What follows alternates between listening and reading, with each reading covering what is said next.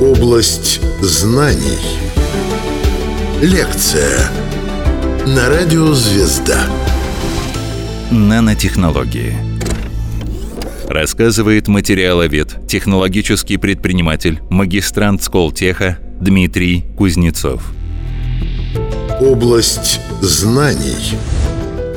Надо сказать, что история нанотехнологий началась еще задолго до того, как придумали этот термин. Еще в античности, в Древнем Риме, стеклодувы применяли наночастицы драгоценных металлов при изготовлении красивой посуды. Например, найденный при археологических раскопках кубок а, при разном освещении выглядит по-разному. Если чаша этого кубка освещена спереди, то она нефритово-зеленая. Если свет падает сзади, то она кроваво-красного цвета. Достаточно необычное явление. Исследователи пришли к выводу, о том, что в технологию изготовления стекла были добавлены мельчайшие частицы золота и серебра, дающие как раз такой прекрасный эффект. Однако, если сейчас спросить среднестатистического человека, что же изучает дисциплина нанотехнология, в ответ мы, скорее всего, услышим, что это чуть ли не алхимия. Очень сложная наука, какие-то малоразмерные структуры, химические разноцветные превращения и так далее. Для кого-то это синоним слову инновации, то есть стоящая на передовой научной дисциплина. На деле это отчасти не так. Если говорить буквальным языком, нанотехнология – это область науки и техники, включающая создание и использование материалов, устройств и технических систем, функционирование которых определяется наноструктурой, то есть упорядоченными фрагментами размером от единицы до 100 нанометров. В таких масштабах вещества могут приобретать свойства, отличные от своих характеристик на других уровнях. Это, например, атомные, молекулярные и макромасштабы. Например, наночастицы золота в растворе будут бликовать разными цветами радуги, а не блестящим ярко-желтым оттенком, как мы привыкли. Впервые высказал предположение возможности управления частицами на таких малых масштабах американский физик Ричард Фейнман в 1959 году. Лекция «Там внизу еще очень много места» собрала необычайную публику. Сам термин «нанотехнология» был предложен сравнительно недавно, в 1974 году. Это был профессор материаловед, то есть это ученый, который занимается изучением и разработкой новых материалов. Наука материаловедения. Из Токийского университета в Японии. Его звали Норио Танигучи. Приставка «нано», пришедшая к нам из греческого языка, а по-гречески «нанос» — это гном, либо карлик, означает миллиардную долю. Чтобы понять, насколько это мало, это в десятки или сотни тысяч раз меньше человеческого волоса. Все мы знаем, что такое человеческий волос. Один нанометр, соответственно, это одна миллиардная часть метра. Важнейшей составной частью нанотехнологии являются как раз наноматериалы. Это те вещества, свойства которых определяются фрагментами размером от единицы до 100 нанометров, как я уже упомянул. Такими фрагментами могут выступать э, наночастицы. Это маленькие шарики, они в миллион раз меньше тех, что в подшипниках. Подшипники мы все прекрасно себе представляем. При этом есть два разных технологических подхода к созданию наноструктур. Первый – это снизу вверх. Это когда мы собираем объект из молекул и атомов, манипулируя мельчайшей иголочкой, как из кирпичиков. И сверху вниз. Обратный метод, похожий на работу скульптора, да, который отсекает лишнее от большого куска материала. В начале 2000-х годов мир пережил нанотехнологический бум, так называемый. Ведущие экономики мира увеличили бюджеты для развития этого направления. В определенный момент в Соединенных Штатах нанотехнологии стали самым финансируемым научным проектом в истории после космической программы 60-х годов 20 века. В России же пик пришелся на 10-11 годы 21 века. Это сравнительно недавно, да? И для продвижения нанотехнологий государство создало компанию Роснано. Такая корпорация, которая занималась как раз нанотехнологией в нашей стране.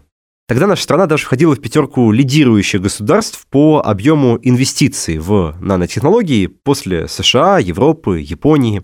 К началу 20-х годов нашего 21 века мировой рынок наноиндустрии составляет около 6 триллионов долларов и прирастает на примерно 15% ежегодно по разным оценкам. Нанотехнологии. Область знаний. Современные наноматериалы позволяют создавать сложные электронные устройства нового поколения, которые могут применяться при производстве мощных компьютеров, медицинской диагностики, высокоскоростной передачи данных и другом. Возможно, мы не всегда осознаем присутствие нанотехнологий в принципе в нашей жизни, но с каждым годом они все больше интегрируются в быт и в каждодневные занятия. Мы не замечаем их, но они существуют. Так, например, наночастицы присутствуют и в солнцезащитных кремах с известным нам SPF-фактором, защищая нас от солнечной радиации, и в автомобильном кузовном покрытии, защищая его от повреждений. Из реально разрабатывающегося сейчас в нашей стране я бы привел интересное исследование коллег из университета ИТМО в Санкт-Петербурге. Там с использованием магнитных наночастиц из паутины пауков-птицеедов и тарантулов создают магнитное паутинное волокно, которое предлагается использовать для лечения, представляете, серьезных ожогов. Вот так вот пауки совместно с нанотехнологией помогают нам в биомедицине. Ну а если хотите, скажем, ближе прикоснуться к нано, то интересное свойство есть у графита, того самого, который мы все используем в качестве грифеля в карандашах. Графен, так называемый одинарный слой углерода, монослой углерода, толщиной как раз примерно 1 нанометр, можно получить, приклеив и резко оторвав скотч от графитовой поверхности, от этого грифеля. Не так и далеко от нас пресловутые нанотехнологии, не правда ли? Будет ли дальше развиваться эта индустрия?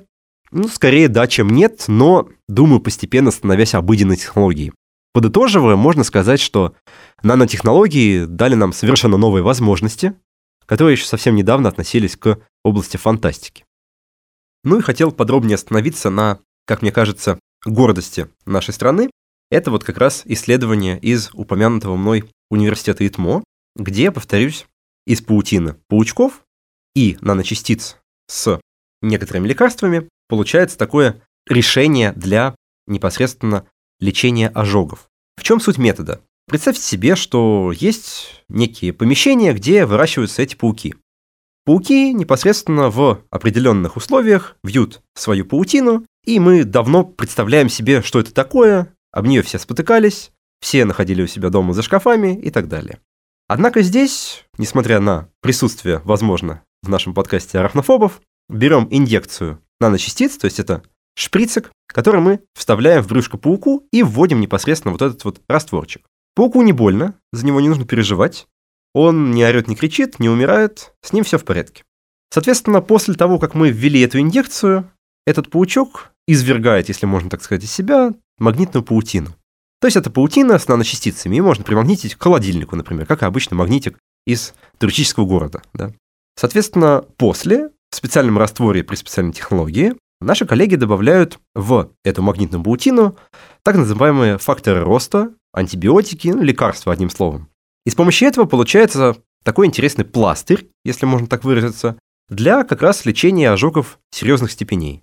Это применимо, например, при профессиональном труде пожарных, когда нужно спасти человека в кратчайшие сроки. При этом это исследование не какое-то там супернаучное, это действительно практически применимая вещь, потому что сейчас коллеги уже договариваются с петербургскими больницами для того, чтобы имплементировать вот эту вот прекрасную технологию, на мой взгляд, в нашу обыденность. Поэтому, как мы видим, и нанотехнологии, и другая наука, в принципе, не стоит на месте. И я думаю, что у России один из лучших потенциалов в этом нелегком, но таком интересном деле. Нанотехнологии. Область знаний – как уже было упомянуто в примере с паучками, наночастицы нам в основном интересны ввиду своих магнитных свойств. Потому что наночастицы это, в принципе, такие шарики из металлов, как я уже сказал. Зачастую эти металлы как раз можно примагнитить. Да, это вот наше железо, да, ферромагнетики, наверняка такие понятия слышали. Ну, те магнитики, которые мы магнитим как раз на холодильник, из чего-то такого похожего состоят. Вот. При этом Данные магнитные свойства можно использовать не только в лечении тех ожогов, в которых применяются эти паучки, но и, например, в таком интересном и очень давно обсуждаемом исследовании, как э, лечение рака и избавление человечества от вот этого недуга. Рак сам по себе, насколько я близок к биологии, происходит в каких-то местах локально, в организме, и получается образование некой опухоли. Эту опухоль зачастую лечат сейчас банально вырезанием того, скажем так, уже ненужного, да, и иссохшего куска тела из организма человека. Однако эти методы несовершенны по причине того, что та часть тела, которая у человека вырезана, перестает функционировать и, очевидно, снижает срок жизни человека, в принципе, и продолжительность жизнедеятельности любого внутреннего какого-то органа, который связан с этой структурой. Поэтому есть смысл использовать наночастицы, а это, повторюсь, очень маленькие такие добавки, в адресной доставке лекарств, а именно, например, лечении рака. Адресная доставка начала развиваться сравнительно недавно. Это тот момент науки, когда мы хотим доставить некоторые лекарства в какой-то ампуле, капсуле, тоже очень маленькой, в, например, капилляр человека. Да, представьте себе, все вот резали пальцы, да, какой капилляр человека по размеру. И для того, чтобы в этот капилляр нам просунуть непосредственно ампулу и ее доставить к месту локализации опухоли, к тому моменту, где мы захотим эту опухоль убить, уничтожить. Нам как раз здесь пригодятся наночастицы. То есть мы берем просто банально магнит, эту ампулу, и пытаемся двигать ампулу очень осторожно, аккуратно по телу человека до локального момента опухоли. И там уже какие-то лекарственные средства, которые в нее внедрены, в эту ампулу, будут помогать избавлять человека от рака, непосредственно леча организм, а не калеча. Да? Поэтому можно сказать, что в медицине потенциал у нанотехнологий, в частности наночастиц, достаточно огромен. Но на этом области науки и техники, связанные с нано, не останавливаются. Нанотехнологии. Область знаний. Нано – это всего лишь, если можно так сказать, да, всего лишь, одна миллиардная часть. Миллиардная часть, например, метра, тот же самый нанометр, повторюсь. Однако есть какие-то размеры, да, которые намного ниже и меньше, чем этот нанометр. Например, ангстремные размеры. Это манипуляция атомами. То есть э, есть исследования, которые позволяют судить о том, что в перспективе у нас будет развиваться не сама нанотехнология, а ее уменьшенный вариант, уменьшенная копия на порядок меньше, да, то есть мы будем уже управлять атомами. Это уже существующий, так сказать, хайп, то есть, например, компания IBM достаточно давно на подложке выложила своей атомарной иглой непосредственно логотип IBM, состоящий из трех букв, да, I, B и M. И действительно там на картинке с микроскопом можно увидеть этот логотип. Каждая отдельная точка – это отдельный атом. Можно в интернете посмотреть и найти. Соответственно, можно сказать, что в будущем мы сможем буквально выстраивать структуры, необходимые нам, из атомов. Это уже наиболее фантастическая манипуляция в данный момент, однако нанотехнологии же когда-то тоже были фантастикой. Поэтому, подытоживая, могу сказать, что, наверное, нанотехнология перестанет существовать в ближайшем будущем как таковая и уйдет на свою обыденность, передав вот это вот русло ангстремным и субангстремным масштабам, то есть манипуляции атомами. Где же нам могут понадобиться эти ангстремные размеры? Зачем вообще нужно управлять атомами? Ну, Приведу простой пример.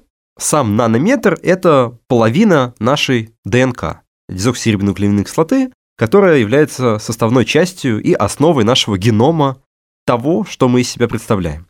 Это определяющая нас, так сказать, кислота. Соответственно, мы понимаем, что для того, чтобы управлять структурой, например, этой ДНК, к примеру, лечить болезни на уровне зародыша или, допустим, создавать какие-то новые селективно выведенные виды овощей и фруктов, нам необходимо использовать намного меньшие масштабы. И вот эти масштабы как раз атомы.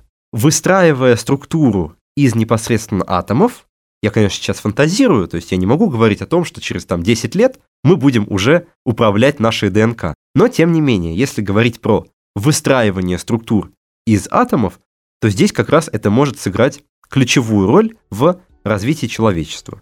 Банальный пример – это неимение каких-то плодородных земель в засушливых регионах, где нам необходимо будет изменить ДНК тех продуктов пищи, которые будут выращены впоследствии на моменте, так скажем, семечки. Представим тыкву, например. Тыква, предположим, что она растет в влажном регионе, а у нас пустыня Сахара. И мы делаем так, чтобы эта тыква смогла расти на юге Египта. И теперь всем хорошо. Египтяне получают прекрасную тыкву, такую же вкусную и полезную, как и наша российская, и при этом не существует проблемы голода. Да, возможно, это все вначале будет дорого, но, как и вся новая технология, в своем начале развития все это дорого, а впоследствии это становится доступным ключевому обывателю, то есть нам с вами. Рассказывал материаловед, технологический предприниматель, магистрант Сколтеха Дмитрий Кузнецов. Область знаний –